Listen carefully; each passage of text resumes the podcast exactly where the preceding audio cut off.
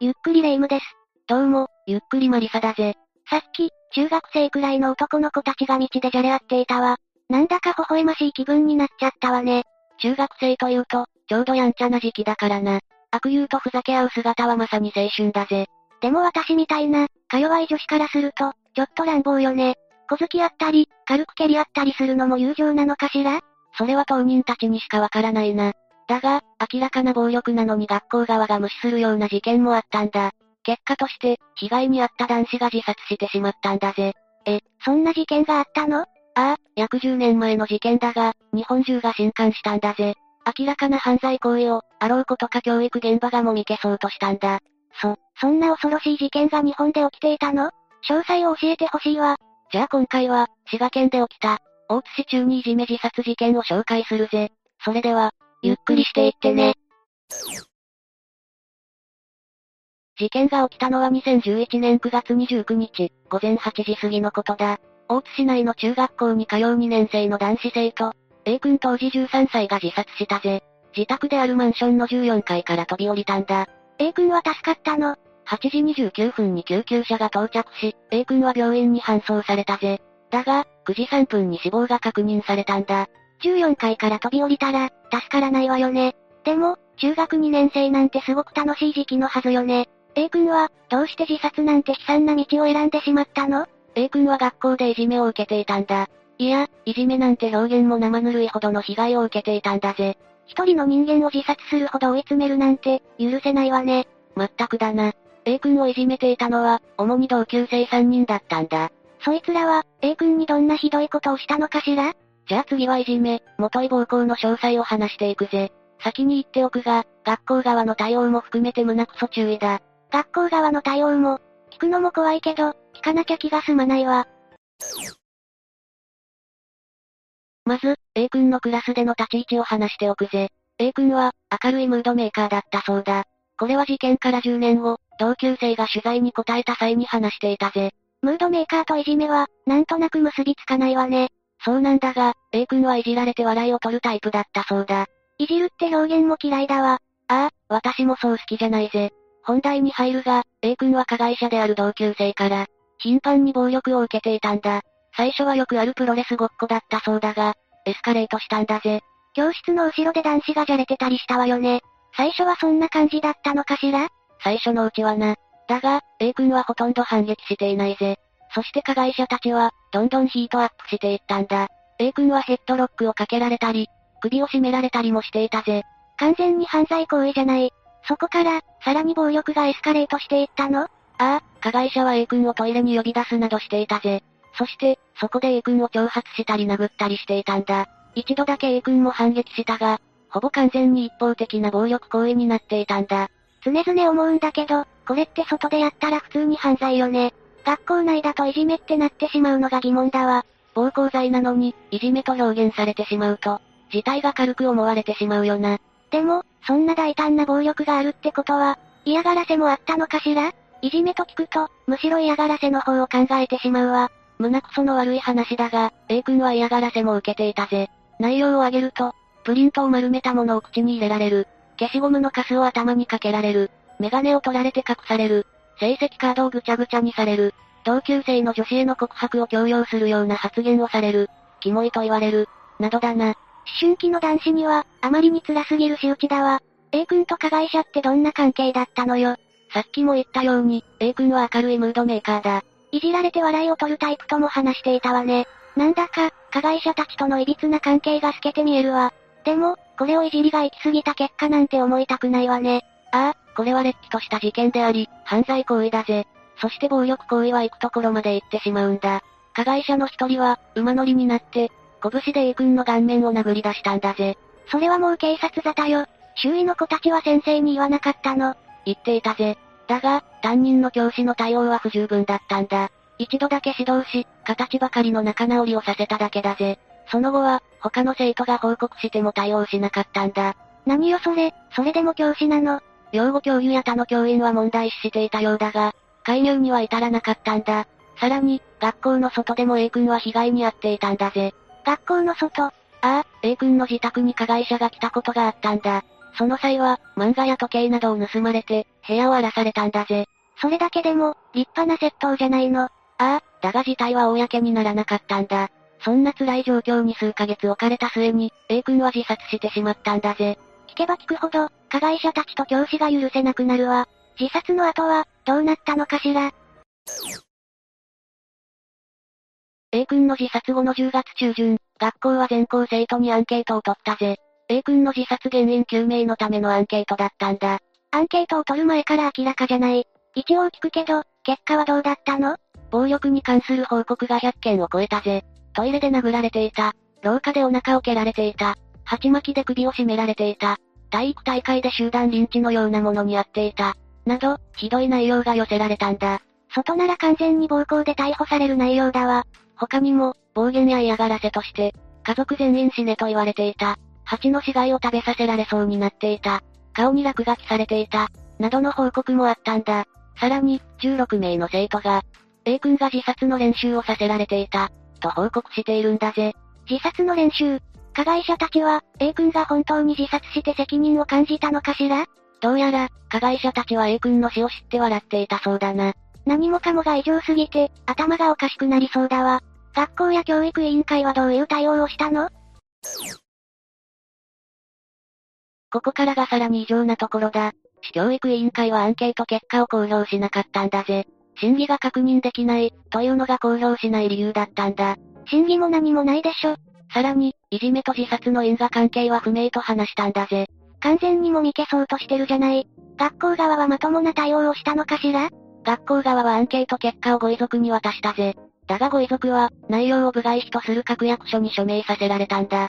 学校も教育委員会と同じように、もみ消しに動いたのね。しかも、残酷な内容を見せておきながら部外費にさせるってひどすぎるわ。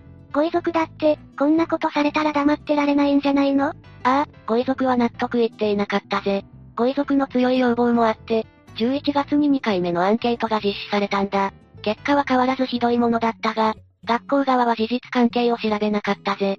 さらに教育委員会も、新たな情報は確認できなかった。と報告し、調査を打ち切ったんだ。結果の公表もされなかったんだぜ。話を聞いているだけで切れそうになってきたわ。さらに、加害者生徒たちへの聞き取り調査をしなかったんだ。学校や教育委員会側は、いじめた側にも人権がある、教育的配慮、という理由を話していたんだ。最悪なことに、調査自体も3週間で打ち切られたんだぜ。こんなこと、許されていいはずがないわ。ああ、もちろん許されなかったぜ。このあまりにずさんな対応と発言に、日本中から批判が殺到したんだ。世間だって、こんな話を許せるわけないわよね。ああ、この件でこの事件は全国的なニュースになったんだ。さらに、教師もいじめを知っていたなどの事実も明るみになっていくぜ。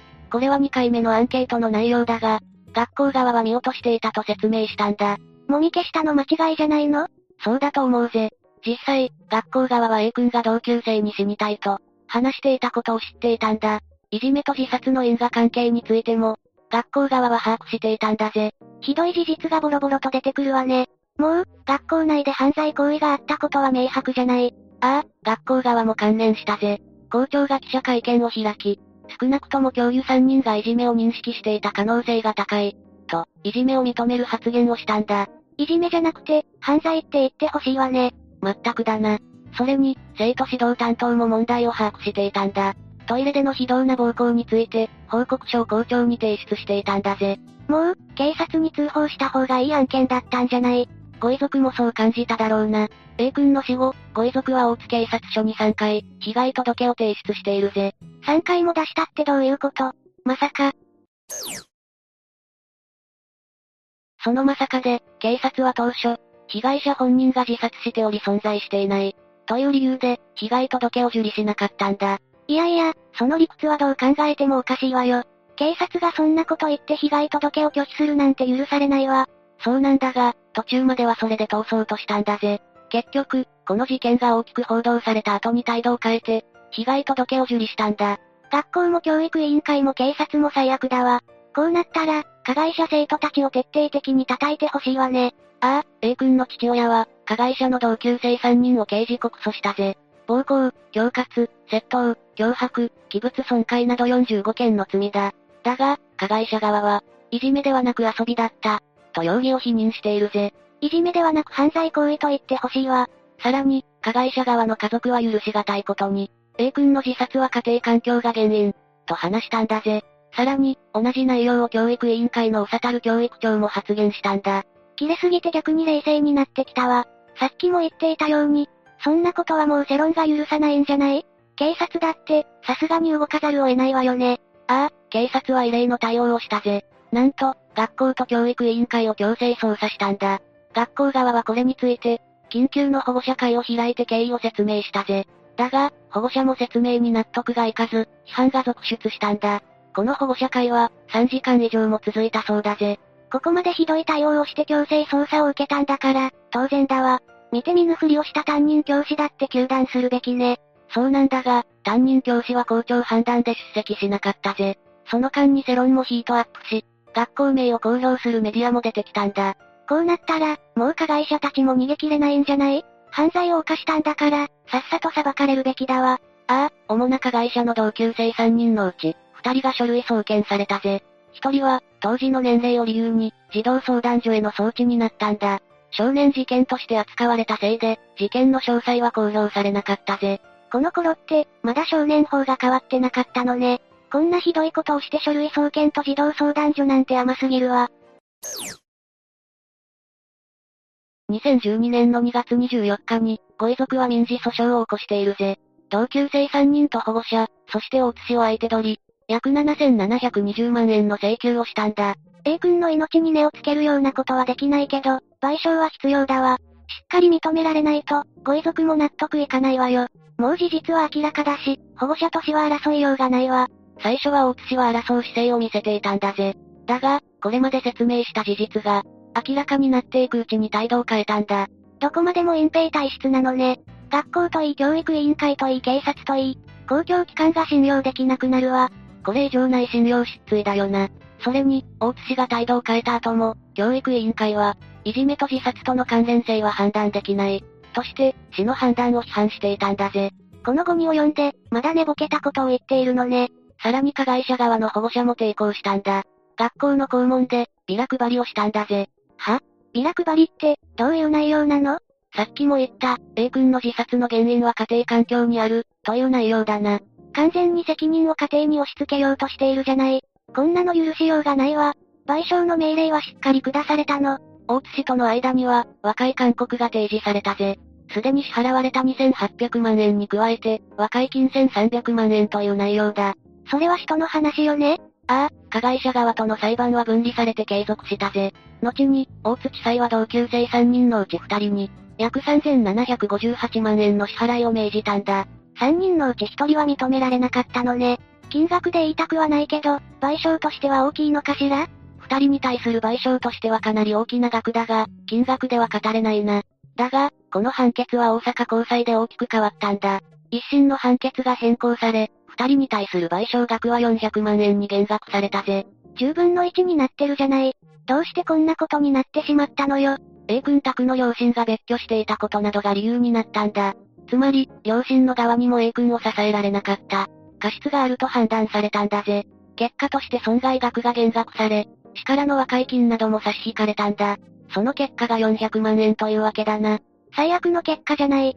ご遺族からしたら、とんでもない侮辱だわ。他には賠償はなかったの？アンケート結果を部外費とさせられたことに関しても訴訟しているぜ。これに関しては、100万円の請求に対して、30万円の賠償判決が下されているんだ。ご遺族も戦っているのね。でも、何よりも許せないのが学校側と教育委員会だわ。担任もそうだけど、何らかの処分は下ったんでしょうね。ああ、この件で学校で5人、教育委員会で2人が処分されたぜ。たったそれだけなの？でも、詳細は聞かせてもらうわ。まず、当時の校長は減給処分を受けたが、その日のうちに胃がん退職したぜ。さらに教頭2人が文書訓告処分、学年主任は厳重注意処分を受けたんだ。教育長と教育部長も減給処分がされたぜ。だが、どちらも退職していて、退職金も満額支払われていたそうだな。全額返金しなさいよ。しかも、肝心の担任が出てきてないわ。保護者説明会からも逃げた担任にはしっかりと処分は下ったの？担任の男性教諭だが、教員としての職務上の義務を怠り、教育公務員としての信用を著しく失墜させた。という理由で、10分の1の減給処分になったんだ。いやいや、処分理由と内容が噛み合ってないわよ。個人的な気持ちで言わせてもらうなら、逮捕してほしいわね。ああ、担任教師は事件後から2013年3月まで休職しているんだ。そのせいで、調査にまで支障をきたしたんだぜ。しかも、ご遺族に対する謝罪は何もなかったんだ。こんな奴が未だに教団に立っているかもしれないの。特に退職したという報道はないから不明だな。こんなことをしておいて教師を続けてたら、さすがに許せないわね。この事件は日本中に大きな影響を与えたんだ。影響って？まず、この事件後にいじめの被害届が全国各地の警察に殺到したんだ。公にならなかった被害が、それだけあったってことよね？そういうことだな。国会では2013年4月にいじめ防止対策推進法が提出され、後に可決されたぜ。事件の舞台となった滋賀県もいじめ防止条例を可決させたんだ。滋賀県警も少年健全育成室を新設しているぜ。ご遺族の戦いは無駄じゃなかったってことね。これで、A 君のような子が少しでも減るといいわね。だが、必ずしもいい影響だけではなかったぜ。ネット上では、加害者の親や親族とされる人物の氏名が公開されたんだ。もちろん誹謗中傷が殺到したんだが、後に人違いと判明したんだぜ。間違えられた人からしたら、たまったもんじゃないわね。こんな騒ぎの原因になった加害者側の人間は恥じてほしいわ。学校や教育委員会も、どうかしてるとしか思えないわね。まったくだな。この事件では、教育現場の隠蔽体質も大いに問題にされたんだ。実際、学校側はいじめの報告をもみ消していたしな。どうしてそんなことが起きるのかしら？これは個人的な考えも含む話だが、公務員には事なかれ主義の人間が多いんだ。教師や教育委員会の人間には、人気があるからな。毎年、3月くらいの新聞で移動の情報が出たりするわよね。数年ごとに移動があるって聞いたことがあるわ。もしかして、自分が担当している間だけ、穏便に住めばいいって考えなの？残念ながら、そう考える人間が多いということだ。教育委員会も当初は家庭環境が原因としていたしな。できることなら大ごとにしたくない、というのが本音なんだ。もちろん、許されることではないぜ。聞いているだけで腹が立ってきたわ。